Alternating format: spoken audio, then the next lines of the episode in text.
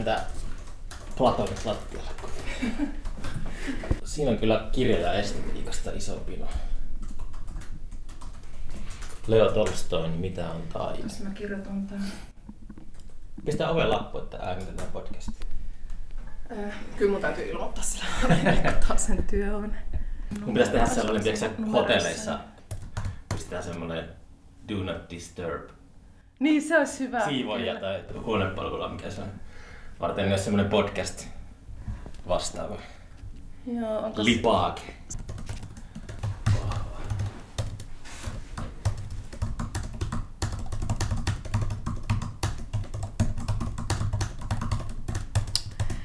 Kirjoittamisen ääneen. Joo. Matskua sinne. Tiina Paras taju mukaan. Ai, tulen juuri ensimmäistä kertaa tämän työhuoneen, vaikka soitan tuolle avaintyypille sitten vaikka sen jälkeen. No niin. Nyt mä oon valmis. Nyt sä et pääse yli näistä tästä kirjastosta. Mm. On myös osa näistä lukemukin. Joo, pistä se. Puhelinkin on äänettämällä. No, mulla on kyllä aina. Toi pitäisi. Aha. Mihin mä laitan? Pistää mahdollisimman lähelle Suuta. leipäläpeässä. Leipäläpeä. Ainakin täällä on mukava hiljasta. Hiljasta. Niin, täällä huoneessa. Niin. Niin mikä, me ollaan Topelialla. Ää, tota, tää on sanottu, että tää on yliopiston esse, esseistiikan. Eikö es- Este- estetiikan ja kirjallisuustieteen käytävä? Niin mä mietin, onko esseistiikka. Estetiikka, Estetiikka. Niin sulla on nyt te, taidefilosofia. eka kertaa saavuitte tänne uudelle työhuoneelle niin kuin jo minuutteja ennen kuin minä tulin häiritsemään Kyllä. podcastia. Miksi sulla on nyt työhuone? Ää, niin, siis mä olin... No siis mä väittelin Helsingin yliopisto 2013 ja sitten mä olin sen jälkeen yhdeksän vuotta taideyliopistossa. Niin. Ja nyt mä heinäkuun alussa tulin takaisin tänne niin estetiikan tutkijaksi Niin. Helsingin yliopistoon. Ja nyt viiden kuukauden jälkeen kaikkien byrokraattisten kiemuroiden kautta, niin mulla on vihdoin tämä työpiste, mikä on mukavaa. Onko se nyt kirjoittamassa jatkoa sille fantasmakin? No ei, siis mulla on semmoinen tutkimushanke, missä mä oon mukana, Aha. jo, joka tota, semmoinen konesaatiorahoittama tutkimushanke kuin kaupunkisääntöjen ja uneksunnan tilana. Kaupunkisääntö. Kaupunkisääntöjen ja uneksunnan tilana, joka yhdistää oikeusfilosofiaa ja, ja taiteellista tutkimusta ja arkkitehtuurin tutkimusta. Ja, ja sitten mä teen niinku sitä täällä. Niin. Teen siinä semmoista niinku taideteoreettista työtä ja sitten ehkä jotain taiteellista myös niin. kaupunkitila juttuja. Joo, tostahan on puhuttu paljon viime aikoina, varmaan just kun toi eilen toi ä, Iida Rauma palkitti Finlandialla ja se, hänen Mm. kirja kertoo myös niin osittain, tai sivuteema on niin tuota, Joo, siinä oli Turku. Turun hävityksestä ja tuollaisesta. Se oli kiinnostava se Turku-sivupolku siinä kirjassa. Niin on ollut muutenkin, kun tuota, tietenkin on ollut Turku-keskeisempi sille, niin on ollut Mm. hirveästi tapetilla kaikki tuollaiset. Niin joo, Turussa se on aika sille kipeäkin asia toi Mm. Tänään kaupunkitilan tuhoaminen. kun lähi Turusta, niin tuli, se menee niin Uudenmaan tietä pitkin, joka ää, se halkaisee vanhan suurtorin. Mm. Me ymmärsin, että miten se on niin kuin kauhein. Tiedätkö mikä se on? Se on siinä tuomiokirkon edestä menee. Se on, sen ymmärtää silleen, Niin se iso, kun se katsoo jostakin Google mistä Earthistä, bussit tulee. joo, Joo. katsoo Google Earthistä Turkua ylhäältä päin, niin sitten tajuaa, että se, miten se suurtori on ollut semmoinen valtava semmoinen Niin. keskiaikainen iso aukio. Ja sitten Mm. siinä on semmoinen moottori keskellä. Valtaväylä. Aivan. Joo, Turku on musta kyllä tosi kiinnostava kaupunkitila. Tai mä tykkään siellä tosi paljon siitä, että siellä niinku jotenkin semmoinen keskiaikainen joku semmoinen, se on ehkä joku perspektiivi tai jo, jonkunnäköinen kaupunkirakenne siinä jokirannassa Mm. on säilynyt. Että Sillä on yksi kohta Tosi. Siinä, siinä vanhan kirjaston edessä on semmoinen kohta, mun mielestä ehkä ainoa kohta Turussa, että 360 astetta niin näkyy hienoja rakennuksia. Mm, Se on vielä varjeltu kuitenkin siinä. hyvä, että jotain.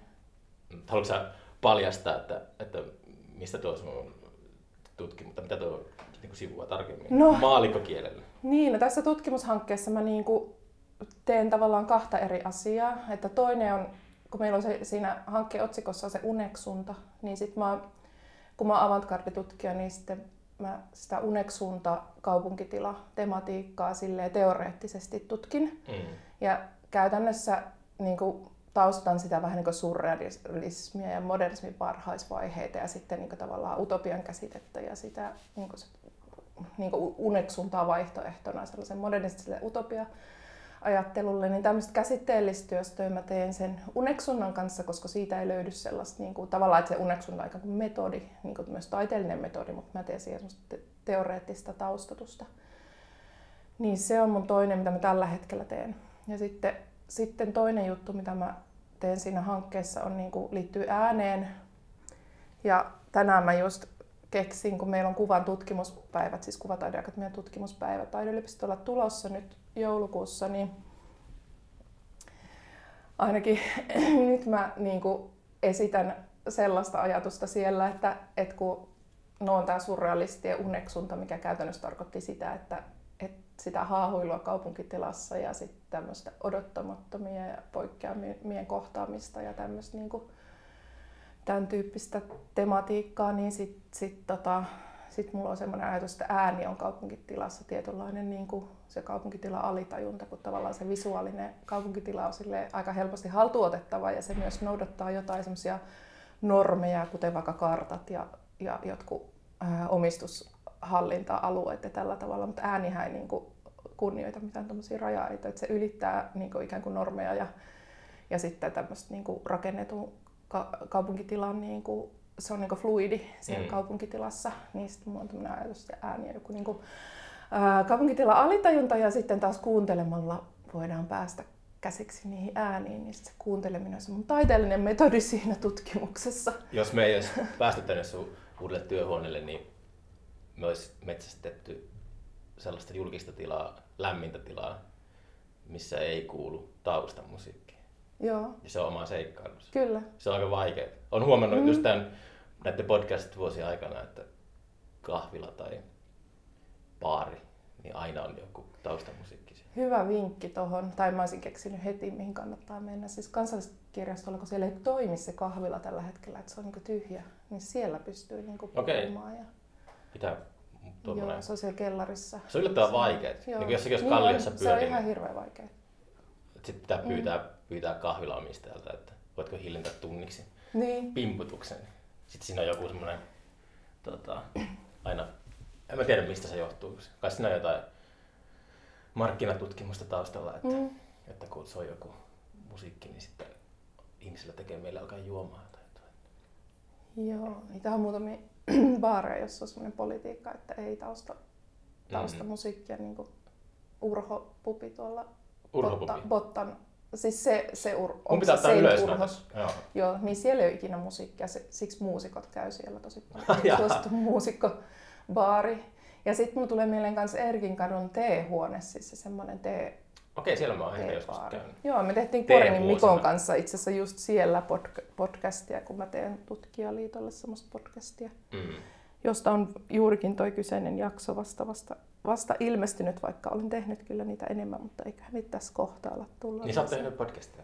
No mä oon tehnyt, no joo, mä oon äänittänyt kolme podcastia, josta yksi on julkaistu. Okei, okay. niin, se on, niin. Joo, mutta sille olen vähän kokeillut sitä konseptia. Niin. niin just oli tota, Spotify julkaisi semmoiset vuositiedot. Josta syystä ne julkaisee aina niin jo marras-joulukuun vaihteessa eikä vuoden lopussa. Mm. Mutta sillä tästä podcastista ää, sanottiin, että tämä on jaetuimman 10 prosentin joukossa kaikista maailman podcasteista sille tosi kauniisti ilmaistu se, että, että suurinta osa podcasteista ei kuuntele kukaan. Niin, kyllä. Ja että niitä tehdään ihan helvetissä. niin, on ihan varmaan miljoonia podcasteja. Joo, toi ähm, kaupungilla kun käppäilee, niin muutaman kerran, kun Turussakin olet kolunnut kaikki nurkat, niin mä oon huomannut, että joskus kun kat, äh, nostaa katseen ylös, mm. niin yhtäkkiä huomaa jonkun rakennuksen, jota ei koskaan aiemmin näe. Ne on tosi semmoisia Mm. Sieltä säikähtää, että mitä ihmettä. Siellä on tota, äh, hetkinen, Prahen kadulla oli just semmoinen Prahen kadun ja Erkin kadun risteyksessä on semmoinen pieni, vähän semmoinen townhouse-mainen vanha rakennus.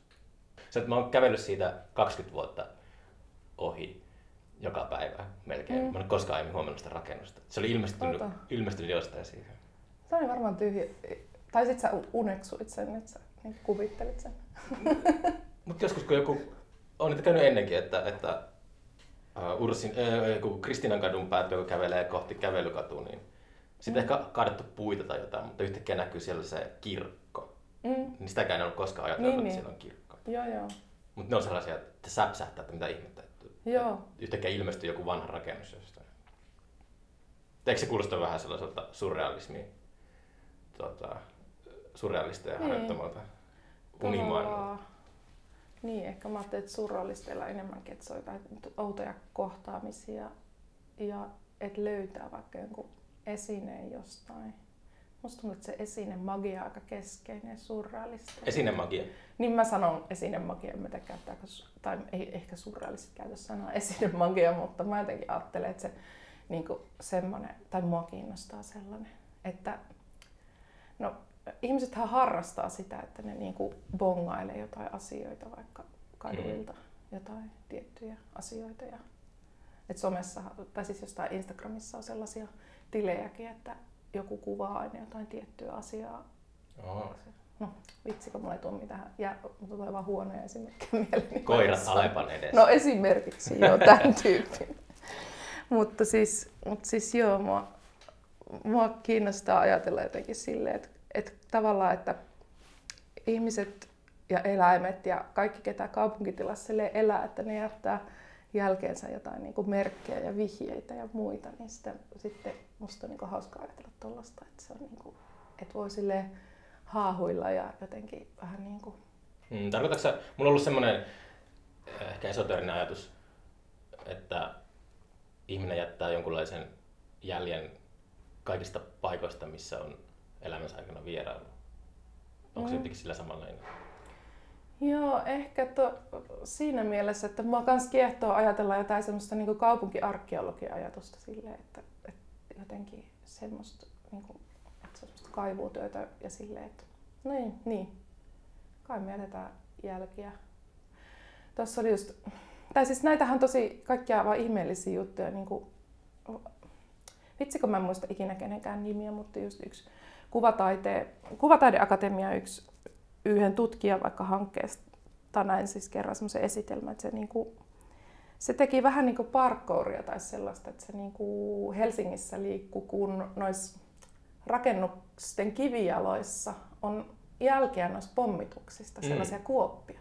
Niin sitten se teki semmoista, että se eteni niitä pitkin ja se ei koskenut maata, niin niitä, niitä talojen seiniä pitkin. Tai niissä seinissä myös, että se otti niin niistä kiinni ja käytti niitä semmoisena kiipeilyalustana. Se oli musta jotenkin ihan tosi Mm. hauska niin kuin, näkökulma silleen kaupunkitilaan, niin kuin, että mä en ole ainakaan tajunnut edes katsoa niitä kuoppia sillä tavalla. Mm. Mutta niin tämä esimerkiksi nyt vaikka niistä, tosta mitä sä puhuit, niin kuin jäl, jälkien jättämisestä. Niin. Ne on aika jälski. niin kuin talvi, talvi tuli pyöritty itsellä tuolla, tuolla, tuolla Pohjanmaalla, missä niin kuin lapsuutta, lapsuun, niin ihan 80-luvulla pienenä tota, elin ja sitten on ollut outoja vipoja vaan silleen. Tuntuu silleen, että yleensä tuntuu silleen, että kaikki äh, mitä on tapahtunut ennen viime torstaita on unta. Niin, Niin sitten kun miettii jotain asioita, mitkä on tapahtunut ää, yli 30 vuotta sitten, mm, niin se on tosi semmoinen ää, kiintoisa ää, heittäytyminen, että, että, tuota, että alkaa, alkaa sille kyseenalaistamaan, että, että, että, että niin kuin, olinko se minä. Se, oli, se tuntuu Niin. niin. Niin kuin, että ei se ollut, se oli joku muu ihminen, mutta silti Joo, kuitenkin. on kiinnostavaa noin muistot. Niin just se, että se voi oikeasti ollakin, että sä muistat jonkun toisen muistoja, koska sä oot kuullut, siitä niin kauan sä oot kuullut, sä et enää muista, että se ei ole sun oma muisto. Mm, Se on jänskää miettiä tuollaista. mm, Joo, tulee mieleen kans lapsena. Mä en ole siis asunut missään kaupungissa, vaan silleen niin kuin pikkukaupungin, pikkukaupungin omakotitalon lähiössä, mutta siellä niin kuin oli metsässä semmoinen autiotalo ja sit niin kuin sitä aina käytiin tutkimassa. Ja metsistä ylipäänsä löytyi kaikkea niin kuin jälkiä ihmisestä myös ja se oli aina tosi outoa. Niin kuin jos saattoi yhtäkkiä pesukone keskellä jotain suota. Ja no, kaikki on löytänyt koulusuunnistusretkeillä jonkun nipun pornolehtiä jonkun ladun mm. lattiaan tai niin tällaisia. mutta, mutta joo, niin kuin, että on sitä muuallakin kuin ihan kaupunkitilassa. Mutta... Mm. Kirjoititko se fantasmakirja muuten, oliko se semmoinen kenttätyö täysin, että kirjoititko se aina siellä matkoilla? Öö, no, no siis en, kyllä mä aloin kirjoittaa sitä junassa silloin. Siis mä aloin kirjoittaa sitä 2019 just siellä Pariisin matkalla, mistä se alkaa. Mm. Sitten, tota, sitten 2020 tuli niin lockdown, niin kyllähän mä niin kirjoitin sitä sille lockdownissa melkein suurimman osa ajasta tavallaan. Sitten pääsin uudestaan matkalle taas, kun niin noin koronarajoitukset hellitti. Mm. Että mä tein sen vikan matka sitten, mihin se loppuu, niin sit vuosi sitten syksyllä, siis että mä saan just sen. Ah, se kuulostaa aika tiukalta aikataululta. No, se oli vähän Joo, siinä vaiheessa, kun mä tein kustannussopimuksen joskus, milloinhan se nyt sitten on ollut 2020 syksyllä, eikä kuin keväällä. Eikä kuin 2021 keväällä tietysti, mm. joo, vuotta ennen kuin se ilmestyi, niin silloin siitä oli olemassa silleen kaksi kolmasosaa ehkä siitä kirjasta, niin sitten... Sä tiesit, että pitää vielä tehdä yksi matka. Joo, ja sitten mä, jos mä olin aivan tuskissa, että miten mä sen teen, koska mulla oli se, no tämä kaikki nyt on siinä kirjassa, koska mulla oli se ajatus, että mä teen kolme matkaa ja sitten se loppuu siihen Pariisin matkaan, mutta kun sitten se Pariisin matka ei koskaan tullut, se toinen Pariisin matka, kun sitten tuli lockdown, mm.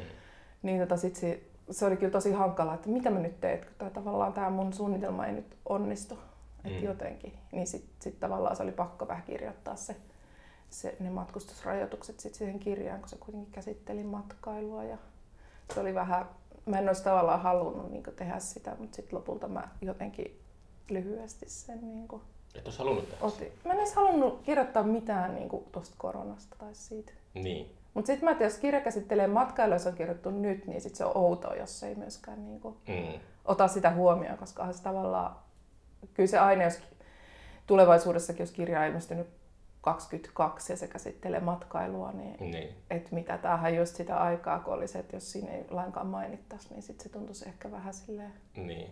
kummalta. Mutta joo, Lonely Planet. tuli tommonen epokki kommentti. Mutta joo, olisin halunnut tehdä sen ehkä toisin, mutta mm. niin, ehkä siinä kans, ehkä mulla oli siinä vähän semmonen, kun sä kysyit, oliko se niinku kenttätyö, niin olisi siinä mielessä tavallaan, että ehkä mulla just oli siinä semmonen haahuilu idis ja just semmoinen, että mä tartun niin mihin tahansa, mitä tulee. Niin mulle tuli semmoinen olo, Joo. että sä olisit kirjoittanut sen niin kuin silleen No kun se on kirjoitettu silleen. Niin. Ja siis onhan sitä kirjoitettu nimenomaan. Siis nämä, no ne matkakuvaukset on aitoja tai silleen.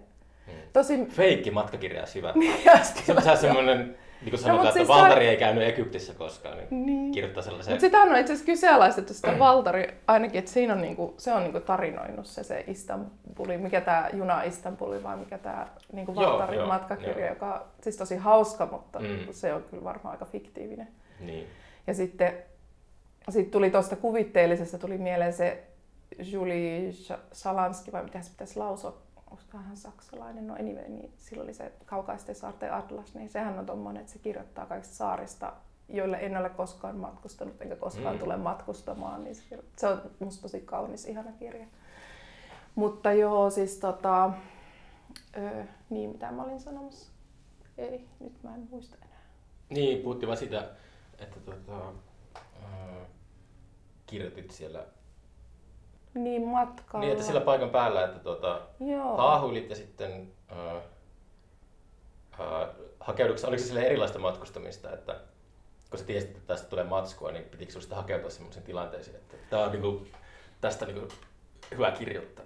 No ei siis oikeastaan, kun se oli vähän siis menin molemmin päin, että mä menin joihinkin paikkoihin ja mä kirjoitin siitä ja sitten, sitten mä luin jostain ja sitten mä menin sinne, mistä mä olin lukenut. Mm. Niin että vähän se tapahtuu molempiin suuntiin, mutta siis niin kuin siitä kirjasta huomaa, niin se, että meet johonkin paikkaan, niin eihän se välttämättä tar- tarjoa mitään, mitään niin kuin oivallusta. Niin sit, sit Ei tarjoa oivallusta. Niin siis silleen oivallusta, että, tai jotenkin, että jos No vaikka se, se kirke oli mulle jotenkin tosi tärkeä. Mä tutkisin sitä Homeroksen mm. Odysseuksen seikkailujen sitä kirkehahmoa. Ja sitten tota, etin sit kaiken mahdollisen, mitä mä sain käsiin ja sitten sitten menin käymään siellä paikassa, missä Kirkeä sanottiin asuneen antiikin aikana. Ja sitten, sitten tota, mä en tiedä mitä mä niinku odotin, mutta, mutta tavallaan, että sit se matkailu vaan on sitä semmoista aika niinku arkista matkailua, mutta, mm. Mutta kyllähän se tavallaan sitten, että menee jostain tuollaisesta syystä johonkin paikkaan, niin onhan silleen tosi latautunutta, että sitten niinku on tosi silleen, periaatteessa silleen valmiudessa nähdä siinä paikassa kaikkea tosi kummallista tai huomioida kaikkia yksityiskohtia niin toisella tavalla kuin se, että menee johonkin paikkaan ilman mitään ennakkotietoa. Et ehkä se on semmoista vähän omituista, vähän semmoinen omituinen matkaupas se niin kuin, tapa matkustaa silleen. Mm. Tai kyllähän ihmiset varmasti paljonkin matkustaa sen perusteella, että ne on kiinnostunut vaikka jostain historiahenkilöstä ja sitten ne haluaa mennä käymään siellä paikassa ja niin. jotain niin. Mut, mut siis tosi Kir- Kirkeen asuinsijat niin. tuotti pettymyksiä. Siellä no ei, ei se tuottanut tavallaan pettymystä, mutta sitten kun niinku ajattelee tämmöisiä asioita, niinku, että et okei, että siellä on niitä jotain luolia siellä rannassa, niinku, että tosi siistiä, että et sanotaan, että siellä on se luola, mihin Odysseus meni, mutta sitten kun menee sinne, niin tajuaa, että eihän se, sinne mihinkään luoliin voi päästä, että nehän on siellä sellaisissa jyrkänteiden alla, siis siellä niinku meressä käytännössä tai sillä että jollain grotto? veneellä. se Joo, se, niin. siellä semmoisia grottoja, niin grottohan siis tarkoittaa luolaa, niin jotain semmoisia kivimuodostelmia. Ja sitten kanssa se, niinku, se vuori, että et sitten mä ajattelin, että mä niinku menen sinne, mutta kun siis mä olin siellä syyskuussa, se oli muistaakseni syyskuun alkupuolta tai jotain, että siellä oli hirveän kuuma, kun siellä niinku Napoleon Rooman välissä, niin et eihän siis sitä on ihan poikki, kun pääsee kävelemään majapaikasta sinne kylään, joka se on jo siellä niin kuin vähän ylempänä. Että ei sinne vuorelle, niin kuin, että sit pitäisi olla jotkut erikoisvarusteet tai tälleen. Että sit, sit tavallaan, no se oli musta tietyllä tavalla ihan kiva, että, että se kirke oli niin, kuin, niin saavuttamaton. Mm. Tai se sen, sen vuori. Että antiikin aikanahan siitä sanottiin, että että kukaan kuolevainen ei voi mennä ikään kuin sinne Kirkesaarelle. Että yksi uskomus oli, että siellä, siellä sijaitsee tota Haadeksen yksi, yksi kulkuaukko tai reitti Haadekseen, joka siis on se, se tota, Atikin tuonela. Ai sielläkin on. Mä luin aika vasta tuosta, äh, mä en muista nimiä. Siellä Irlannissa on sellainen pieni järvi, joka keskellä on pieni saari. Ja siellä pienellä saarella on pieni kirkko ja se pieni kirkko on rakennettu sellaisen luolan päälle. Okay. Sanotaan, että se on niin kuin reitti Joo. maapallo sisälle, jossa asuu jotain menninkäisiä. Joo, on tosi kiehtovia. Noitahan on paljon noita. Että kun... Niin, toi on musta itse asiassa tosi kiinnostava asia. Se voi, että kun puhuin siitä kaupunkiarkeologiasta, ei välttämättä liity kaupunkeihin. Mutta siis se, että mä taidan kirjoittaakin siitä fantasmasta, mutta mulla alkoi kiehtoa se ajatus jotenkin, että tavallaan, että semmoinen suhde luontoon keskiajalla, mistä myös kirjoitan tavallaan, että ne maan pinnan muodostelmat ja se, se, niin kuin se topografia, mm. että se tavallaan toisaalta siihen liittyy tietenkin kaikkia uskomuksia, mutta toihan on tavallaan semmoinen, että niin kuin, se on varma, luultavasti se on keskiaikainen kirkko silleen, että, mm. että tavallaan että kaikki kuopat ja kaikki oli niin kuin, tosi täynnä merkityksiä. Tai niin kuin tiedät lapsena, kävit metsässä, niin sitten joku kolo jossain puussa saattoi tuntua tosi mystiseltä. Mm, ja silleen, mm. niin, että tavallaan, että niin kuin kaupungitkin osittain ne rakentuu myös sille jotenkin niin kuin tietynlaisten luonnonpaikkoja, tai niihin liittyy, liittyy niin kuin, että joko on siinä joki tai joku kukkula tai mm. mitä ikinä, mutta et, et tavallaan, että ne luonnon niin kuin, semmoiset muodostelmat ja jutut, että miten ne vaikuttaa niin siihen, miten niin kuin ihmisen kulttuuri jotenkin rakentuu. Joo, siis, joo se on just semmoinen psykogeografia niin. tai sellainen, että se on, sitä on niin kuin pähkäily kanssa, että, että miten, uh, kun mä aina kiehtoo se, kun liikun paljon kanssa ympäriinsä, niin miten eri paikkakunnilla on niin erilainen tunnelma. Mm. Ja se tunnelma, niin mistä se johtuu, että jos, jos joukko ihmisiä asuu vuorten keskellä tai joukko ihmisiä asuu meren äärellä, niin minkälainen, tota, mitä se, minkälainen vaikutus sillä Niinpä. on yleismeininkiin. Mm. Joo, ja sitten se on jännää niin kuin, tavallaan, että jos joku voimakkaasti virtaava joki, niin se on siis varmaan sille Turussa Aurajoki on Niin. selkärangaton Niin se on pieni vähän, puro. niin mä just sanoin, että voimakkaasti virtaava. Ei, Aurajoki ei, on ei, niin- ei niinku Aurajoki. Miten, miten Aurajoen selkärangaton Mut tuota, siis onhan siinä- väärään suuntaan välillä virtaava vesi niin vaikuttaa Joo. turkulaiseen. Niin, luonteeseen. mentalite- niin ja sitten tavallaan, että, on, että se, siinä voi olla taas pysyvää, jos saa niinku jonkun kontakti siihen niinku sen paikan historiaa silleen, että ehkä mm. se on niinku se, minkä ympärille se on rakennettu, vaikuttaa ihmisten luonteenlaatuun jotenkin ja semmoinen on Muistaa, kun kyllä aika kiehtovaa. missä, olisiko se ollut Budapestissa tai jossakin, kun meni nuorena niin kuin, Tonavan ääreen. Sitten näki oikean sellaisen joen, joka halkoo niin kuin isoa kaupunkia. Niin sitten oli se, että Mm. hui, että tuohon. En mä ainakaan äkkiseltä muista, että, että lasketaanko joku Tammerkoski. no, mutta mutta ehkä sekin on, onko se kuinka keinotekoinen, en minä tiedä. En, mä- mä en tiedä. Mut joo, Tampere-tuntemus on Sulla on huono. huono Tampere tunti. Kyllä. Pitäisi mennä sinne. Myös Turku-tuntemus on aika huono, rehellisesti sanoen. Mm. Myös Helsinki-tuntemus musta välillä tuntuu. Niin. Tai että siis, niin, ihmiset harvoin tietää oman paikkansa historiasta. Musta tuntuu, että mä tiedän enemmän Rooman historiasta kuin Helsingin historiasta, koska mä oon ollut siitä niin kiinnostunut, mutta sit mä en ole niin tutkinut Helsinkiä sille erityisesti. Mm. Että sitä vähän pitää itsestään selvänä sitä paikkaa, missä asuu. Niinpä. Ja se on Rooman historia. Joo. Joo, siinä onkin tutkimista. Mm. Mikä sut sai innostumaan Rooman historiasta? Ah niin joo, no siis, no mä en ole käynyt siis Roomassa niin kuin, äh, sanotaan 20 vuotta sille lähes joka vuosi, niin ihan joka vuosi. Mm. Sitten mä oon niin kuin, tosi paljon viettänyt aikaa Villa Lantessa, joka on siis Suomen tutkimusinstituutti siellä niin kuin Kukkolalla, mistä näkyy Rooma siellä Trasteveren takana. Mm. Niin siellä mä oon viettänyt paljon aikaa ja ylipäänsä kiertänyt tosi paljon eri aikakausien, niin kuin, siis Roomahan on siis ihan paratiisi, jos, jos niin kuin kiinnostaa kaupungin eri kerrostumat. Onko sillä hirveästi Niinku- avantgardeja? No on se sitäkin, joo, joo, kyllä, mutta siis... Niin, mutta mut silleen, että kyllä se mulle on ennen kaikkea ollut sitä, niin kuin, sitä ihmeellistä niin kuin kaupungin eri kerrostumien tutkimista ja sitten sehän niin tarjoaa koko ajan kaikkia oivalluksia ihan hirveästi se, niin kuin, se jotenkin se, se tutkiminen. Ja sitten vaikka niin kuin, no jos ajattelee vaikka jotain taidehistoriaa, niin siis Roomassa voi kiertää silleen, että niin eri aikakausien taidetta ja sitten alkaa ymmärtää, että miten se, niin kuin, se ikään kuin se taidehistoria toimii tai että niin kuin, Mm. jotenkin ja se on niin kuin ihan hirveän kiehtovaa.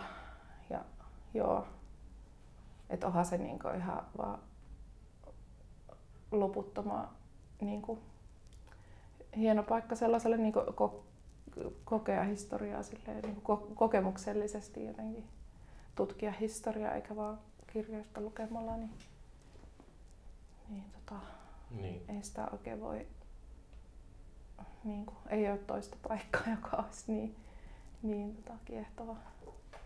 Mm, joo, mä muistan että siellä uh, foorumilla, Mm. uh, siinä oli, se oli helleaalto ja sitten piti saada Coca-Colaa jostakin, niin siellä oli juoma-automaatti semmoisessa varmaan tuhansien vuotta vanhassa Mm. tuota, majassa.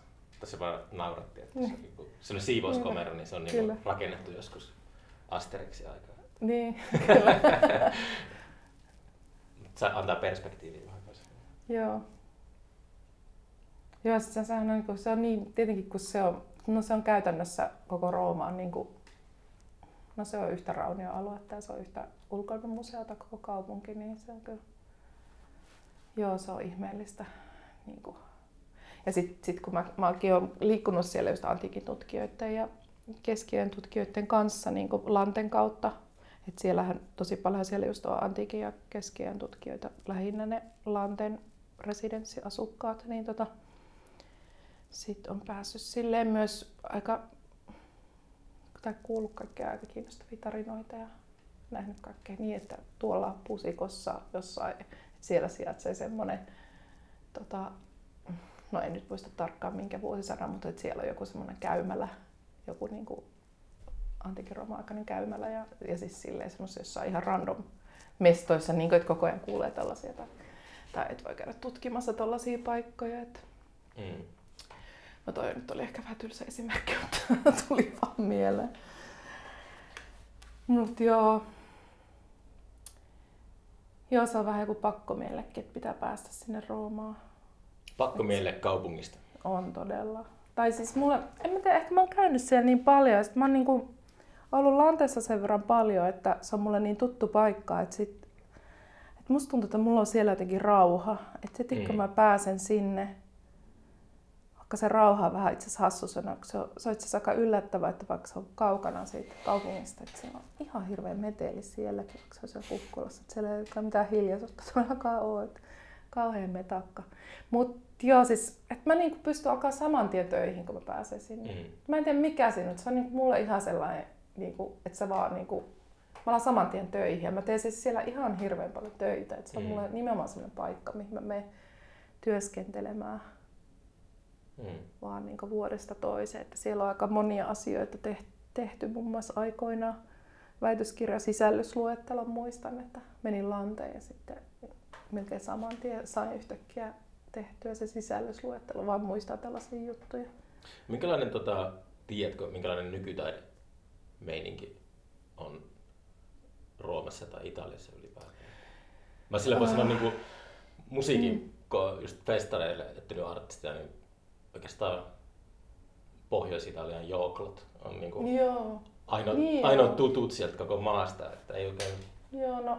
Ja sitten kun jonkun verran pyörii siellä, niin ei oikein, aina löysi jotain transepileitä ja tämmöisiä. Mutta niin, no siis, kyllä se Roomassa on kaikkea. Siis mähän en, tai no, on avantgarde-tutkija ja kokeilisen niin. tutkija, mutta en mä siitä Roomasta ihan hirveästi tutki, mutta yksi mun niinku harvoja Rooman kavereita on esim. toi Alvin Kurraan, joka siis on niinku jenkkiläinen avantgarde tai kokeellinen säveltäjä, joka siis sinne käytännössä muuttanut jo mm. 70-luvulla tai 60-luvulla oikeastaan ja jäi sinne, joka oli siis musiikka elektroniikan viva perustumassa. Että semmoinen mm. historiahan siellä on. Toi niin vapaa improvisaation kollektiivi, jossa oli lähinnä siis jenkkejä, nyt mä en edes muista ketä kaikki siinä mukaan. Oli sen jotain italialaisiakin, mutta mun kaikki nimet hukas. Mä oon niin huono nimissä, siis mä en ikinä muista mitään nimiä. No mutta kuitenkin, että hän niinku, häneltä on myös paljon kuullut kaikkea, että mitä hän niinku on tehnyt siellä. Ja koko aika Alvinilla kyllä on siellä jotain niinku installaatioita ja muita. Ja kyllähän siellä niinku koko aika tapahtuu niinku performanssitaidetta ja mm. tuommoista kokeellista. Että kyllä, kyllä mäkin niinku käyn siellä ja tiedän sellaisia paikkoja vaikka, että missä voi käydä kuuntelemaan friatsia silleen. Et no se ihan samalla mun, lailla kuin täällä. Mun teoria lentää romukoppa. Mä aina miettinyt, niin. että Välimeren maissa niin ei ole kokeellista taidetta hirveästi. Ah, no siis Italiassahan kyllä on, siellähän on kaikessa pitkät perinteet ja myös... myös no varmasti. Niin. Mm. Ja, ja sitten sit mä niinku huomaan, olen huomannut semmoisen, kun futurismihan on, tulee Italiasta. Mä itse asiassa tein futurismista aina aikoinaan graduja, on okay. vähän niinku kirjoittanut. Niin siellä on aika paljon noise, että siellä on aika vahva se noise, mm. noise tota, kulttuuri.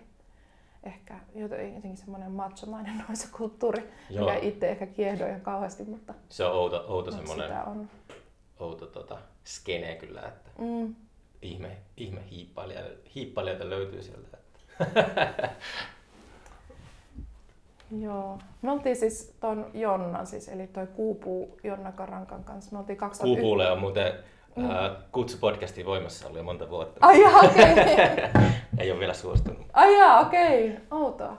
No nyt no Jonna, tämän jälkeen suostut. Niin, me oltiin 2011, siis Jonna mut sinne pyysi. Jonnalla oli kiertue Italiassa ja sitten mä lähdin sen mukaan. Hmm. Niin kuin mä tein sellaista folklaulelmaa siihen aikaan, niin sitten me niin yhdessä kierrettiin Italiaa ja sitten tuli vaan mieleen, kun meillä oli semmoinen, me oltiin Napolissa, meillä oli siis tosi hauskaa siellä Napolissa ja sitten siellä oli semmoinen tosi kiva baari, missä me esiinnyttiin yhtenä iltana. Ja se oli semmoisella isolla aukiolla, mikähän se aukio nyt oli sitten. Ää, no, joku niistä Napolin valtavaisesta aukiosta siis on ihan hirveä meteli ja tapahtuu koko ajan niin kuin, tosi paljon kaikkea. Niin mä muistan yksi, ei sinä iltana, kun oli se meidän niin kuin, keikka siellä, vaan sitten yksi toinen ilta, kun oltiin niiden meidän hosteen kanssa siellä taas siellä samalla baari, samassa baarissa istuttiin siellä aukiossa. Siellä oli joku semmoinen niin noisekeikka, niin että Napolin kaupunki se on tosi likainen ja mm. siis niin melusa paikka. Siis, ja tuommoinen iso aukio illalla, niin illalla oli se niin noisekeikka siinä niin kuin aukiolla, siis tosi niin kuin isolla aukiolla keskellä kaupunkia. Mm. Ja siis aivan järkyttävän niin kuin, lujalla. Mutta sitten mä muistan, että siinä niin kuin, baarin terassilla istui myös jotain niin vanhuksia ihan pokkana. Koko ajan niin kuin, en mä tiedä, se oli todella outoa. Niin kuin, että jos Napolissa on niin kuin äänekäs noisekeikka, niin sillä se tarkoittaa, niin kuin, että se on sit ihan järkyttävän niin kuin äänekästä. Et, jotenkin, että se oli musta niin kuin, tosi kiinnostava nähdä se tapahtuma. Että just, että siellä oli kans ne kaikki ikäpolvet niin niillä aukioilla aina on, että siellä on pikkulapsista niin vanhuksiin niin hengaa, mm. kun ne on niin olohuoneita ne tuommoiset isot piatsat siellä, niin sitten niin kuin, että vielä sillä noisella sitten peitettiin se kaupungin niin jo valmiiksi tosi niin kuin melusa äänimaisema, niin se oli kyllä kiinnostava kokemus. Hmm. Missä avantgarde menee nykypäivänä, niin kuin noin yleisö? No huhuhu. Sitä aina etsiskelee, että mitä se tarkoittaa. Niin, mulle se on aika historiallinen käsite se avantgarde. Joo, se oli, mä tykkäsin, oli, tota, sä olit mukana siinä pari vuotta sitten, kun se ilmestyi se kokoelma tuo Avantgarde historia Suomessa. Niin joo, joo. aivan. Se oli mulle kyllä, se oli tota, aihe on aina kiinnostanut ja siinä oli itsellenikin uusia. Joo, tuota, se oli aika hyvä kokoelma joo, kyllä. Katto, kattava joo. S, SKS julkaisema Avantgarde Suomessa. Avantgarde Suomessa. Piti mainostaa. Joo, siinä mä yritin niin miettiä, että mitä olisi Suomessa ollut niin musiikki avantgarde. Ja sitten sit, niin siltä pohjalta vähän niin kirjoitin, että no ei sitä oikeastaan ollut. Että mulla on sille aika historiallinen. Ei on, on ollut jo, tai siis on ollut jo, mutta mut siis tavallaan, että emme et, et avantgardin tapaisia ilmiöitä, mutta siis semmoista niin kuin, joo, mutta eihän sitä voi niin tollasta, niin että et, vaikka tutkii tuommoista ilmiötä tai, tai niin mitä kaikkea siihen liittyy, niin mä kuitenkin ajattelen, että ei voisi liikaa rajata tai niin rajoittaa sitä käsitettä, että mit, mitä voidaan lukea avantgardeksi, koska sit siitä tulisi niin sellaista niin kuin, tavallaan, että sitten sit lähtisi kaikki niin kuin marginaalinen ja tavallaan periferinen taide niin kuin pois, että sitten se olisi vain niiden suurten keskusten suuria liikkeitä mm. ikään kuin, vaan että en mä niin kuin sitäkään halua, että siksi mä niin kuin, tai siis en, en ole niin tarkka sen käsitteen kanssa, mun puolesta saa kutsua avantgardeksi ihan mitä haluaa, mutta sille, että mikä on avantgarden tila tänä päivänä. Onko sulla ollut sellainen olo, että kulttuuri olisi pysähtynyt? Moottori olisi pysähtynyt?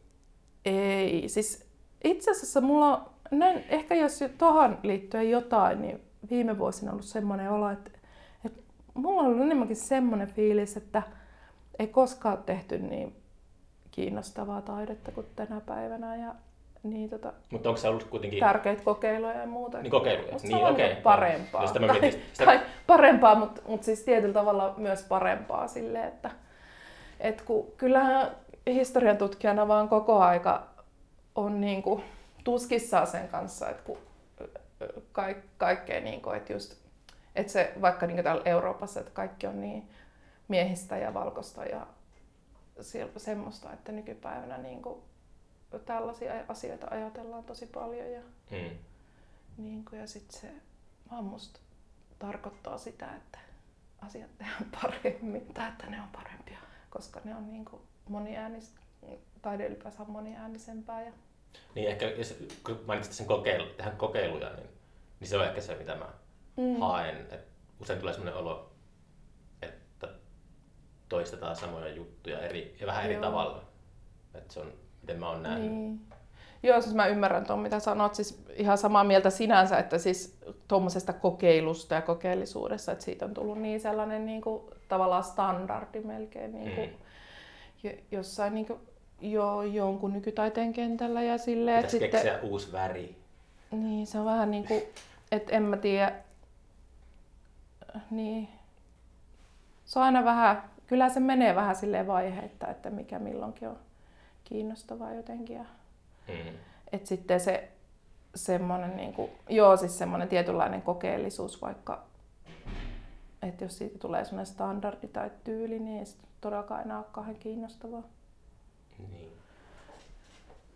Mut, Joku NFT kuulostaa joltain pyramidihuijaukselta. mm, En mä tiedä. En mäkään tiedä. Mutta ehkä noin just tuonne virtuaalitodellisuuteen sitten päädytään kaikkeen Mm, enemmän. Niin. myöhemmin. voi ei, toivottavasti ei. Mä siis istuin eilen just kavereitten kanssa baarissa ja Oho. sitten niin kuin, fiilisteltiin siinä kaikkea sellaista, että, että tota, luovutaan kokonaan kaikesta digitaalisesta muistista. Ja sitten sit, niin mä keksin semmoisen taideprojektin muun muassa, että voisi alkaa tota runolaulua ja semmoista niin kuin, jotain rekilaulua ottaa haltuun sille, että alkaisi kertoa tärkeitä asioita tallentaa niin kuin, niiden runojen ja niiden laulujen avulla, koska laulujen sanat muistaa tosi hyvin niistä. Mm. Silleen tavalla, että luopuisi kaikesta digitaalisesta saastasta ja sitten alkaisi tällaisella niin kuin, muinaisilla keinoilla niin kuin, tallentaa Mm. asioita ja sitten mitä tavallaan haluaa tallentaa. Ja, Tuosta tuli, ja mieleen, analogin radioon tietysti siirretään. tosta tuli mutkan kautta mieleen. Uh, viikko sitten puhuttiin baarissa kavereiden kanssa Oulussa. Tosta, siitä, miten Kuusamossa aikanaan, niin kun puhutaan ehkä 90-luvun alkuvuosista, niin, niin tuntui, että kaikki teki kotielokuvia tosi paljon. Joo. Ja ne on hävinnyt. Niin kuin Niin. sille, harva se päivä oli kamera kädessä siellä. Mutta sitten niitä ei ole enää olemassa missään. Ja toi on kiinnostava sille valtakunnallisella ää, tasolla ajatella, että onko se semmoinen kadonnut, että on niin kuin joku valtava määrä jossain varastossa tai ullakolla pahvilaatikossa sellaisia kotitekoisia exploitaatioelokuvia ja ihan niin kuin juonellisia Niin. tämmöistä Niin, nuorten niin, tekemiä Mm. videokameroiden ää, yleistettyä. Ja sitten just kun puhuttiin niistä podcasteista, että harvoin podcasteja kuunnellaan oikeasti, niin siinä on myös semmoinen, kun ajattelee joskus 50 vuoden päästä, niin Mm. valtavat arkistot, Mm. ajankuvaa, jossa on Kyllä. miljoonia podcasteja. Joo. Ei niitä pidä silleen tietenkään, mun mielestä on arvokasta, että ihmiset tekee niitä, Mm. vaikka ei yleisöä Mä löydy. tykkään kyllä podcasteista, musta niitä on niinku tosi kiva kuunnella. Mm. Musta on ihana siis podcastissa jotenkin se, että- tai no aika monet podcastit on varmaan aika suunniteltua ja suunniteltuja ja käsikirjoitettuja myös, mutta siis semmoinen niinku just, no niin kuin on ehkä käynyt selväksi, niin pidän kaikesta haahuilusta ja semmoisesta jotenkin semmoisesta hyvin rennosta olemisesta ja Mm. semmoisesta, että sit siinä jää tilaa sellaiselle, että sit se niinku on, mitä se sattuu olemaan. Ja sit mä, no siis mä oon kuunnellut paljon, niin sit musta se niinku äänittäminen on itse asiassa aika hyvä metodi. Niinku, et, musta tämä liittyy tähän podcast-asiaan, että et tota, jos mä teen jotain semmosia, mä, mä niinku käyttänyt kuuntelemista ja silleen tutkimusvälineenä, mutta sitten silloin, jos mulla on niinku ikään kuin mukana se äänite siinä niin kuin tilanteessa, kun mä oon kuuntelemassa jotain. Ja sitten mä niin kuin tallennan myös sen, niin kuin, no esimerkiksi just yhdessä artikkelissa tutkin tuon Karolina Lumman kanssa MSUn kaatopaikan niin kuin, äh, lintuja oikeastaan, mutta sit, siis mä kuuntelin sitä äänimaisemaa yleisesti, niin siinä on joku semmoinen ihmeellinen juttu, että jos sen on niin tallentanut sen äänimaiseman, niin samalla jollain ihmeellisellä tavalla mä tuun tallentaneeksi myös sen niin kuin kehollisen kokemuksen, mikä siihen Mm. asiaan liittyy. Ja se on musta tosi kiinnostavaa. Sitten se niin kuin muuttuu, sen, ehkä Niin. se muist, muisto ja muisti muuttaa jotenkin muotoaan, kun, kun se tallenne on jotenkin olemassa. Liippaako tuo niin Kurenniemen ajatuksia? Niin joo, se voi olla hyvinkin. Joo. Mm. Mulla, mulla jäi aina mieleen se. Se on kiinnostavaa itse asiassa se sen arkisto, jos Joo, mä siis kun silloin oli, joskus ehtisi, niin voisi vähän tutkia sitä. se oli 2015 tai ehkä 15. Meillä oli Hokaksessa oli se ää, Kurenniemen semmoinen pienimuotoinen retrospektiivi kuitenkin. Mm. Mm. Muistan silloin kun mä tutustuin, mä kuuntelin niitä äänipäiväkirjoja sille, että ajoin vanhaa ykköstietä Helsingistä Turkuun ja sitten kuuntelin samalla, kun Kureniemi ajoi sen saman tien mm. vuonna 71 tai jotain. Mutta se oli silleen, kun hänellä oli sellaisia ajatuksia, että jos säästää kaikki kauppakuitit, niin jonain päivänä hänet pystytään Niin. animoida, animoimaan henkiin taas. Joo, joo. Joo, mä, mäkin olen, mä en ole käynyt siellä arkistossa niitä, mutta kuulun niitä jotain niin kuin, tosi hauskoja juttuja, vaikka kun Kurtsi oli UNM-festivaaleilla Oslossa, mikähän vuosi se oli, 60 jotain. Ja sitten sillä kun olen nyt täällä wc täällä Oslossa. Tämmöisiä äänitteitä kuunnellut, jos se kertoo jostain, jostain tota, naisseikkailuista siellä ja Mm. jotenkin. Et on ihanaa, että on tuommoista. Joo, mutta siis sinänsä, sinänsä mulla on, niin kuin, mitä mä nyt just sanoin, että nykyisin taide on paljon parempaa, niin se liittyy mulla myös siihen, että, että mä oon ihan sairaan kyllästynyt siihen, että, että tavallaan just kokeellinen ja avantgarde-taide on tosi paljon semmoista niin kuin miesnerojen kanoniin perustuvaa Mm. juttua, niin sitten sitten tietyllä tavalla, kun tuossakin on kyse siitä, että ne jorinat on just kiinnostavia siksi, kun se on kurtsia.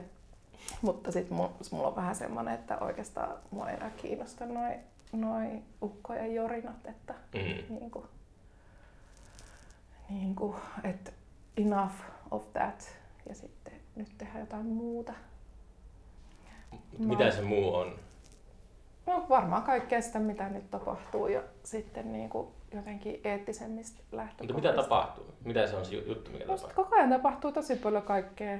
On vaikea Mitä? tietää tällä hetkellä, niin kuin, että mikä siitä on olennaista ja muuta, mutta Mm. niin kuin eri taiteen alueilla. Ja siis mähän opetan tuolla taideyliopistossa kanssa, niin sitten niin kuin, mulla on ainakin niin kuin, ehkä taas niin kuin viime aikoina ollut semmoinen olo, että jotenkin tosi hyvä meininki jotenkin opiskelijoilla ja silleen, että kyllä se musta vaikuttaa kyllä siltä, että tapahtuu kaikkea tosi kiinnostavaa. Ja... Toi on, toi on semmoinen, semmoinen itselle ollut semmoinen tota, mahdollinen ää, ansa, koska Mm. mä oon, kun nytkin kun on valmistellut uutta tosi laajaa festariohjelmaa, niin aina pitää olla tärkeä, tärkeää, että siellä on mahdollisimman paljon nuoria esiintymässä. Niin kuin, että mm. On lähempänä 20 kuin 30. Mm. Ja sitten tuntuu, että niitä on, tosi harvassa, mutta sitten Mm. yhtäkkiä ymmärtää, että mm, jos sieltä löytää jonkun parikymppisen tekijän, niin sitten se, sen taide on sellaisessa saplunassa, josta itse tykkää. Että se on semmoisessa mm. ehkä, että joku, jollakin, jollakin parikymppisellä on hyvä rockibändi, mm. niin sitten se jotenkin se toistaa semmoista 60-70-luvun Mm. keksittyä pyörää. Et, et, en, en tiedä, että kuinka ää, herkät anturat mulla sitten on sellaisen täysin uudenlaisen Niin. niin kuin, etsimisessä. Aina peilaa siihen, että tämmöiset asiat on, joihin on tottunut ja jotka on mun mielestä hyviä ja sitten joku sieltä, toi parikymppinen on tosi hyvä laulaja ja lauluntekijä. Se tekee Mm. hyviä Johnny Mitchellmäisiä biisejä. Niin. Mutta se ei sille ole mitenkään avantgardea kuitenkaan. Niin. Joo, se on vähän hankalaa, kun tavallaan, että jos haluaa, että tulee uusia juttuja ja muuta, niin sit pitää, niinku, pitää olla koko ajan silleen kyseenalaistaa ne omat konventiot ja omat ajatukset siitä, että mikä on hyvää ja muuta. Että pitää olla silleen Mm. valmis silleen luopumaan koko aika. Mm. Niin kuin, Nuorten soittama rokki vaan kuulostaa niin hyvältä. niin. Paljon paremmalta kuin keski-ikäistä. Niin, mua kiinnostaa enemmän, jos jotkut, no joo, en tiedä.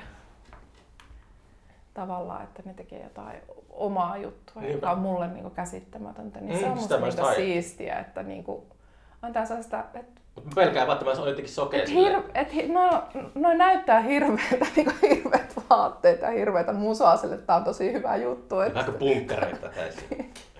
Niinku, et, et mä en, tai, tai se, se on niinku musta hyvä kokemus monesti kanssa, että jos, jos niinku, ota, jos mä vietin vaikka niitä opiskelijoita, että jos ne jutut on semmoiset, mä en niinku ihan niinku tajua niitä, niin sitten mä oon niinku, että nyt tässä on jotain hyvää, koska, tota, Mm.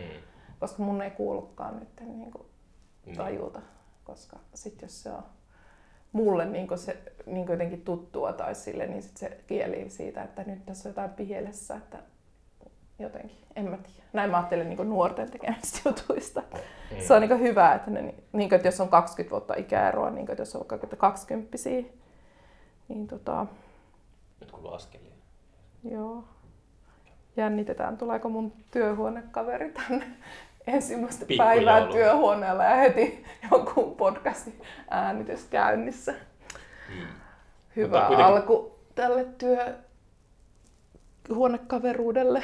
Mutta kuitenkin kun olet opettanut nuoria, niin, niin, niin olet silleen ollut sellaisissa tilanteissa, että, että tuota, niin uuden äärellä, että kohdannut jotain.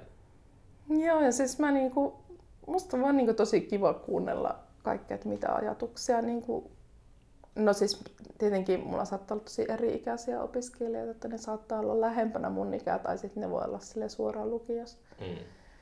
Niin tota sit sehän vähän sille vaihtelee, mutta, mutta joo se on kyllä se on kiva tapa kuulla, että mitä ihmiset tekee ja on opiskellut sitä opettamista sillä tavalla, että mä en tule niinku tarjoamaan mitään, vaan niinku yrittää vaan kuunnella mitä mitä ne opiskelijat opettaa mulle. Niin se ehkä ihan näin, se näin ihanasti mene, mutta... Houkuttavaa opettamisessa, että inspiroi oppilaita. Kai... Joo, mutta musta se on jotenkin narsistinen ajatus, että mä nyt jotenkin inspiroisin jotain. Niin kuin... Se on narsistinen ajatus? Niin, okay. että minä nyt tässä nyt inspiroin, mutta ehkä sitä inspiroi just sellaisella, sellaisella ettei niin kuin, niin kuin anna mitään valmiita malleja tai skeemoja. Musta on tullut ihan tosi tämmöinen, että mä en niinku halua määrätä mistään.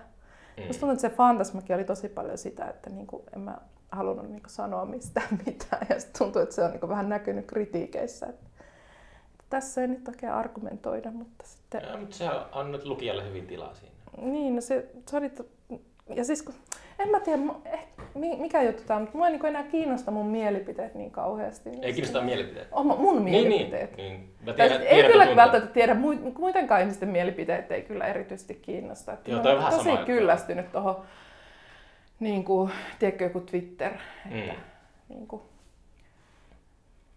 en mä siis itse ole aktiivinen, mutta kyllä mä käyn siellä joskus lukemassa taas, että mikä on päivän puheenaihe tai mikä on tämän päivän toinen puheenaihe, kun yleensä on kaksi puheenaiheutta päivässä, niin vanhentuu puolessa päivässä. Niin. Aina joku kohu, jotka on aivan, aivan niin käsittämättömiä. Että mä en niin tajua, miten joku jaksaa kuluttaa. Itse asiassa siis ei millään pahalla, siis jos joku nauttii siitä, niin kaikki, kaikin mukaan. Mutta joo, siis silleen, niin kuin, että, että tuntuu, että niitä mielipiteitä vaan niin kuin, tosi paljon liikaa. Mm. Ja tavallaan, että ja sitten miettii, niin itselläkin on mm. mielipiteitä. Mä olen laskenut, että mulla on ainakin 5 tai 6 mielipiteitä. niin mistä mä oon saanut noin mielipiteitä? Niitä, mistä ne on, siis on, joku on manipuloinut mua ja sitten mulla on joku mielipide jostakin. Sitten sun pitää vaan jotenkin niin tehdä jotain mietiskelyharjoituksia ja luopua niistä mielipiteistä. Kaksi tai kolme mielipidettä maksimissaan saa olla. Mutta joo, no, mielipiteet on tosi outoja. Se on, se on semmoinen... On, ja siis se jotenkin ku, on kuulunut tähän kulttuuriin nyt niin kuin viime vuosina niin paljon, ja se on jotenkin niin silleen silleen tota, jotenkin minäkeskeistä tavallaan kaikki mm. tämä kulttuuri. Niin joo, niin sitten mä just tuossa Fantasmaa tehdessä sille, kun esseehän nyt tietenkin lajina on semmoinen, jossa niinku kirjoittaja kirjoittaa omista ajatuksista, että se nyt se on esse-idea. Mutta sitten sit niinku jotenkin yritin löytää sellaista tapaa kirjoittaa, että, ne, että se asia tulisi jostain muualta kuin mun jostain mielipiteistä. Ja sitten mä oon kyllä nyt muutenkin huomannut, kun mä kirjoitan muutamia niin kuin uusia juttuja, ja joissa toinen on tosi argumentoiva ja sitten toinen niin vähän vähemmän, niin vaan se, että mä en, niin kuin, tähän mun niin kuin, tapa argumentoida, että mä en oikeastaan enää jaksa itsekään kuunnella omia juttuja. Mutta toi on vähän, uh, mulla on usein, tämä oli vuosia sille, että jos mä kuuntelen äänitaidekeikkaa, että vaikka noisee tai jotain, niin yleensä se on, mä reagoin sille, että mä, mulla alkaa niin omaan pään sisällä kiertämään kaikkea juttuja. enemmän. Että se herättää mm. minussa aina jotain semmoinen, kun siellä, ehkä se johtuu siitä, että ei pysty se ei mene minkään semmoiseen vaikka pop-kaavaan. Se voi olla semmoista odottamatonta, niin mm. sitten sit niinku huonolla keikalla saattaa miettiä, että mitä sitä söisi illalla. Ja hyvällä keikalla sitten saattaa ajatukset mennä johonkin eri, eri suuntaan. No, semmoisen, mm. semmoisen olen huomannut itsessäni, että usein kokeellisen Kyllä. taiteen äärellä niin on jotenkin liikkuvaisempaa. Joo, mulla on kyllä ihan, tai siis, no sitä ei voi oikeastaan koskaan ennakoida. Että semmoisia mielipiteitä mulla kyllä selvästikin on, että, että niinku, joskus joku keikka vaikka toimii ja joskus se vaan ei toimi. Mm. Sille, että mä en nykyisin ehkä jaksa kauheasti analysoida, että miksi tai ei tarvetta, kun ei tee mitään sen tyyppistä tutkimusta tällä hetkellä. Mutta, mutta tota, joo, että joskus joku vaan toimii. Ja, että kyllä se, semmoisen, niin kuin, sen huomaa kyllä, että jos ei tykkää jostain, niin sit semmoinen mielipide aina kyllä muodostuu sitten. Mm. Että joku ei vaan niin kuin, toimi. Tämä tuli just eilen mieleen, kun oltiin eilen katsoa tanssiteatteria tai Lomonosovin moottoria kaupungin teatterilla Valtteri Raekallio ja Helsinki Dance Company semmoista juttua, jossa oli Pekko Käpin musiikit itse asiassa. Oh, niin siis mä olin ihan tosi innoissaan sen jälkeen, koska mä olin se, tässä on niin kaikki aivan älyttömän hyvää. Että mm. niin en mä saa selittää miksi, mutta se vaan niin toimi mulle täydellisesti. Ja sit, sit niin kuin, en mä tiedä onko se mielipide.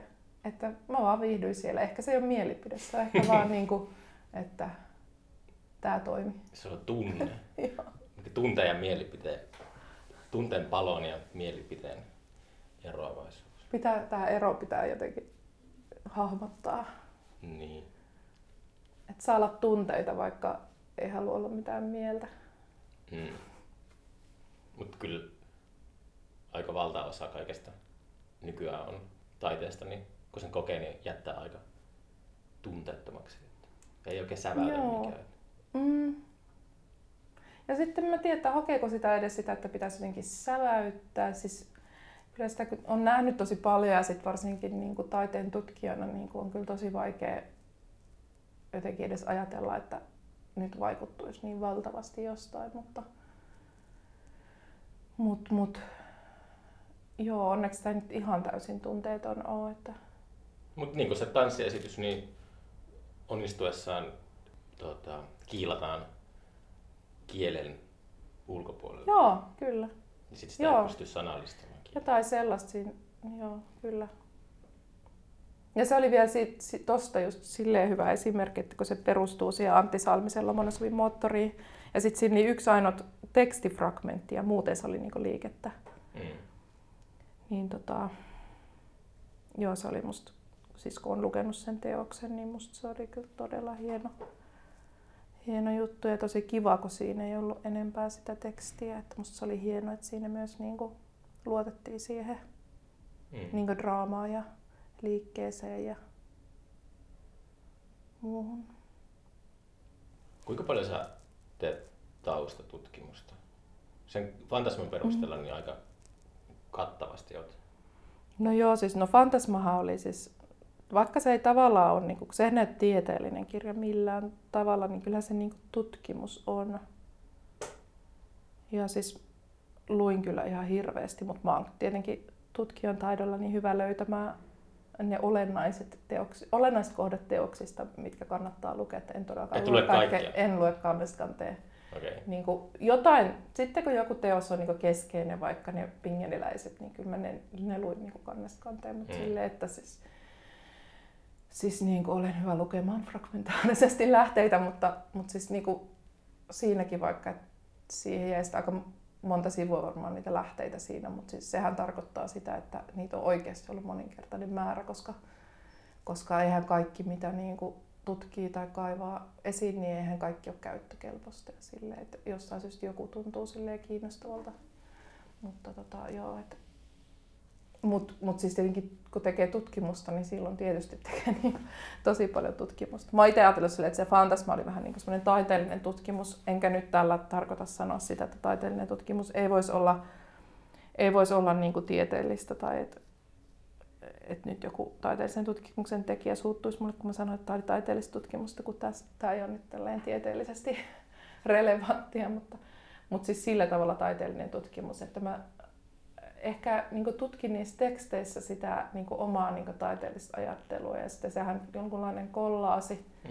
niin se on niin kollaasi sellaisesta niin taiteellisesta eetoksesta, niin. mitä mä oon halunnut niin niistä teksteistä kaivaa. Että kyllä, mä oon varmaan sanonut tätä missään paitsi itselleni, mutta, mutta joo, niin siis semmoinenhan se oikeastaan on, että se on niin tavallaan semmoinen, niin kuin, niin kuin, no en mä tiedä voiko, jos tutkii taidetta, niin ainahan sitä tutkii omaa kokemusta. Että oikeastaan tavallaan mitään muuta ole, mutta kuin se oma kokemus. Kaikilla on omat silmät, niin kuin Aada Halonen sanoi, Ai. valotaiteilija. Niin. Mutta onko toi tuommoinen matkakirja on niin kuin loppuun käsitelty, vai onko sulla Joo. suunnitelmissa tässä sellainen jatko-osa silleen? No siis tietyllä tavalla musta olisi ihanaa pysyä, tai siis, no, on mä, mulla on yksi, mulla on aika monta kirjoitusprojektia, mutta mulla on yksi semmoinen kirjoitusprojekti, joka on ehkä se mun kaikista luovi hanke tällä hetkellä, jo, jonka mä koen, että se on jollain tavalla sukua Fantasmalle kyllä. Ja se on ehkä romaani, en tiedä. Mm. En mä, mä en ole mitenkään opiskellut kirjoittamista, enkä mä tiedä, miten romaani kirjoitetaan ja en mä tiedä, mitä siitä muotoutuu. Se on siis ihan niin kuin, se ei ole missään vaiheessa, että mä voisin tietää, mitä se on, mutta ehkä se on enimmäkseen niin kuin romaani, mutta, mutta niin kuin, ehkä aika outo sellainen, jos se on. mutta, mutta se niin kuin, liittyy myös paikkoihin ja siinä on niin kuin, jonkunlainen ajatus myös niin kuin, Onko paikoista toi... ja niihin liittyvistä elementeistä ja kartoista ja semmoisesta, että vähän jotain sukulaisuutta kyllä. Onko toi tutkijalle hankala ää, alkaa tekemään taidetta? Tai sille, että onko se jotenkin iso kynnys niin kuin, jännittävää? No, no, kun mä oon tehnyt sitä niin kauan. Niin. Mä oon tavallaan niin kuin aina, siis kyllähän mä jo väikkärissäkin siinä on, tai, tai siis omalle tekemisellään ne perustuu ne jutut vaikka niin. vapaasta improvisaatiosta. Taiteen kautta Mutta tutkijaksi. on siinä ehkä joku vaikeus sille, että, että tavallaan siitä taiteen tekemisestä hyvätä siihen niin kuin vaikka, vaikka niin kuin tekstiin, niin se on aika hankala. Se itse näkyy tuossa mun hankkeessa tuossa edellisessä joka oli kolmivuotinen, minkä osana Fantasmakin syntyi, ei ollut siis sen, sinänsä sen niin jutun ydintä, tai että oli siinä se siksu, siksu ja sitten semmoinen tietty niin subjekti ongelma, mitä mä siinä Fantasmassa käsittelen, mutta niin siinä hankkeessa mulla oli just, että, että yksi osa oli just se yksi artikkeli, mikä tuli sieltä lintujen kuuntelua kaatopaikalla, ja ne linnuthan päätyi kyllä Fantasmaankin, että silleen sukulaisuutta ja sitten mutta Fantasmassa ei ole niinku yhtään musiikkia. Ja sitten mä tein sen, niinku, se oli taiteellinen tutkimushanke, niin sitten mä tein sen musiikkiosuuden sellaisina esityksinä. Mm. Niin, ne oli vain äänellisiä performansseja. Mä kirjoitin niistä jotain niin kuin Esititkö sä sillä Kiila äänipäivillä jonkun niistä?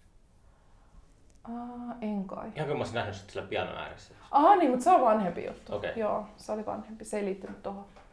Niin sitten, että ne oli niinku vaan niitä performansseja, mä tein vaan sen pienen käsiohjelmatekstin ja sitten oli vaan se esitys. Ja sitten kyllä mä niinku yritin kirjoittaa niistä jotain, mutta sitten musta tuntui vaan, että tämä asia niinku manifestoituu parhaiten vaan siinä esityksessä. Ja mm. sitten, että en mä halua niinku kirjoittaa sitä auki. Että kyllä, kyllä siinä on niinku tietty sellainen hankaluus kyllä. Niinku, että sitten jos haluaa tehdä joku se tosi käsitteellisen taiteellisen jutun, niin sen niinku selittäminen tai niin kuin, että alkaisi itse jotenkin omaa jotain tuommoista taidejuttua niin kuin sit jotenkin selittämään ja niin kuin, alkaisi itse niin kuin, oman taiteensa sille tutkijaksi, niin kuin mitä taiteellinen tutkimus ehkä myös saattaa olla, niin se mulle tuntuu tosi, että sitten siinä kyllä rikkoo jotain sit lumouksesta, mikä siinä niin. Niin taiteen tekemisessä ja siinä on, että kyllä mä niin vähän haluan pitää niitä erillään.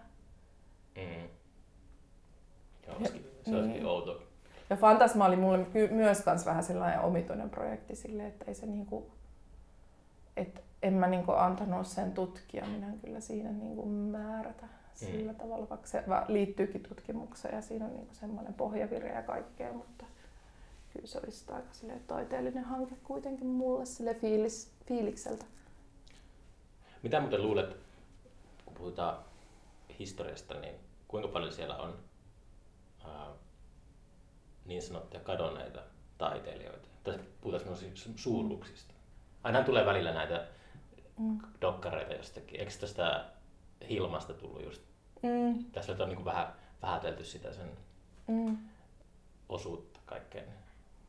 Mutta onko tuolla jossakin ollut edes niin keskiajalla sellaisia hahmoja, jotka on vaan jäänyt sinne menneisyyteen? Mitä No, siis mä en voi sietää tuo suuruus, että mikä Mä suuruus, tarkoitan vaan niin sellaista, sitä niin kuin, että, koko konseptia. Mutta siis en mä, mä, keskiajasta, mä en tarkoita niin. kuin sukupuolta välttämättä, Niin, mutta, niin, mutta mut- sille, että Mutta joo, siis toi suuruus nyt on ensinnäkin pitää niinku hylätä tuommoinen ajatus kokonaan ja, ja niinku, Mutta joo, anyway, niin että pieni voi olla myös niinku tosi merkittävää, että, että se, että jos on vaikka suuri, paljon tuotantoa, niin se ei tee mistään niinku hyvää, tai että jos jollakin on ollut mahdollisuus omistaa koko elämänsä taiteen tekemisellä ja siitä on seurannut vaikka, että, että se on onnistunut tekemään paljon keskinkertaista, mutta myös jotain tosi hienoja juttuja, niin sekin on tavallaan, että sillä on ollut sellaiset edellytykset, mutta se ei tarkoita, että joku olisi tehnyt tosi vähän, että se ei voisi olla suuri taiteilija. No anyway, mutta siis keskiaikahan tuolle, kun sä sanoit, että on keskiaika, niin sehän on silleen, että musta se oli just kiinnostava toi keskiaika siksi, koska siis silloin ei ollut, siis eihän tämmöinen niin moderni taiteilijakäsitys, sehän on tosi uusi, että se on niin joku 1800-luvulla syntynyt Mm. asia sitten loppujen lopuksi kuitenkin. Että kirkolle tilaustöitä. niin, no se, niin ja ne, sekin on tullut vasta 1600-luvulla ehkä Mm. tai jotenkin myöhemmin. Ja, ja sitten se oli musta siinä, kun Bingeniläinen, jota mä, josta mä kirjoitan Fantasmassa ja mä tutkin sitä niin 1100-luvulla, niin tota, sitten niin sit mä jotenkin, ei ole niinku tavallaan semmoista tekijyyttä, että se mikä on niinku vaikka sen nimiin laitettu, niinku vaikka musiikki, että sitähän pidetään säveltäjänä, mutta kun ei ole ollut semmoista säveltäjäkäsitystä silloin, eikä ollut mitään niinku, tavallaan muutakaan semmoista selkeää, koska esimerkiksi tekstiä on lainattu ihan sumelematta, viittaamatta mihinkään, että ei ollut semmoisia tekijäoikeuksia mm. niin tänä päivänä. Kukaan ei omistanut mitään niin kuin, taideteoksia tai, tai tekstejä tai silleen, että jotain nimiä tietysti on ollut, mutta, mutta silleen, että sitten että tavallaan, että mitä se tekijyys sitten ollut, niin se on niin tosi, tosi, tosi epäselvä Mutta toi on nimenomaan toi... kysymys. Ja sitten mä oon niinku, no tää vielä jatku, sori tää on näin pitkä, mutta, mutta se liittyy vaan siihen pingeniläiseen, että kun se, sitä pidetään niinku, että se on runoilija ja sitten niinku säveltäjä ja bla bla. Mutta sitten mä oon niinku ajatellut sitä, että kun se on ollut luostarissa, niin että niillä on ehkä ollut just sellainen taiteilijakollektiivi silleen, että, ne, että niitä on laitettu niitä asioita sen pingeniläisen nimiin, koska se nyt on ollut se luostarin johtaja. Mm. Sille mä se ajattelen, musta se on niin tosi kiinnostavaa, että sillä on tuommoinen nunnaluostari, mitä se on johtanut, ja sitten ne on niin siellä hääräily jotain taideprojekteja. Mm. niin kuin, niin sit se on musta itse asiassa paljon kiinnostavampaa kuin se, että onko mingililäinen nyt väärin ymmärretty nero, mikä ei ole niin yhtään kiinnostavaa. Niin mä tarkoitin ehkä sillä suuruudella silleen, uh, kun mietin, niin ehkä enemmänkin just nimettömiä arkkitehtejä, koska mm. just Italia ja Egypti ja noin on täynnä semmoisia rakennuksia, jotka on kestänyt mm. tuhansia vuosia. Mm. Niin se on enemmänkin semmoinen, että on kestänyt aikaa, niin ehkä se on sitten sillä, ja ne arkkitehdit on niitä semmoisia Niin. kadonneita neroja, jotka on tuota, jättänyt ainakin semmoisen jälkensä. Mua kiehtoo jossain määrin se mm. semmoinen, ää, en puhu suosiosta, mutta kuitenkin semmoinen jonkunlainen, vaikka se on mahdotonta, niin semmoinen ikuisuus Mm. taiteessa, että se on kestävää sellaista. Että onhan siinä jotain taianomasta, kun näkee esineitä tai Kyllä. jotka on, Joo. esineitä rakennuksia, jotka on ollut Niin ne on uskomattomia. Sama kuin Suomessa jotkut kalliomaalaukset, niin on Mm. mm. tosi ihmeellisiä. Tai kallio, ne kaiveruksia vai maalauksia, mutta mä en tiedä. Kai ne on maalauksia. Äh, tuntuu, että jotkut ainakin niin kuin, harrastaa semmoista metsästystä. Että, Mutta se on vähän silleen moderni ajatus, että olisi joku yksi tyyppi. Että Niin. sitten, sit se voikin olla silleen, että on vaan niinku kollektiiveja ja on jotain mm, perimätietoa ja sit, et vaikka että ne, jotka on rakentanut ne pyramidit, niin se niidenkin tieto on perustunut johonkin perimätietoon, jolla ei ollut ketään omistajaa. se oli avaruusolioita. Niin, ehkä ne oli humanoideja. Mä uskon kyllä tämän teoriaan. Usko. no miksei. Se on yksi hyvä teoria muiden joukossa. niin. Mm, öö, Fantasma on ilmeisesti hyvin levinnyt kirjastoihin. On joo. Kuuntelijat voi joo. käydä lainaamassa. Joo. Paitsi jono ainakin Helsingissä on se pitkä vissiin. Mutta, Kirjastojonon voi ohittaa ostamalla se teos mm, kustantajalta. joo, en mainosta. Et halua mainostaa. No saa ostaa, jos haluaa. Ei tarvitse. Kirjastosta saa. Hmm. Jostain aina saa. All right, täytyy lähteä lounaalle. Öö, Kiitoksia juttu tuokiosta. Kiitos. Oli kivaa. Yes. Moi. Moi moi.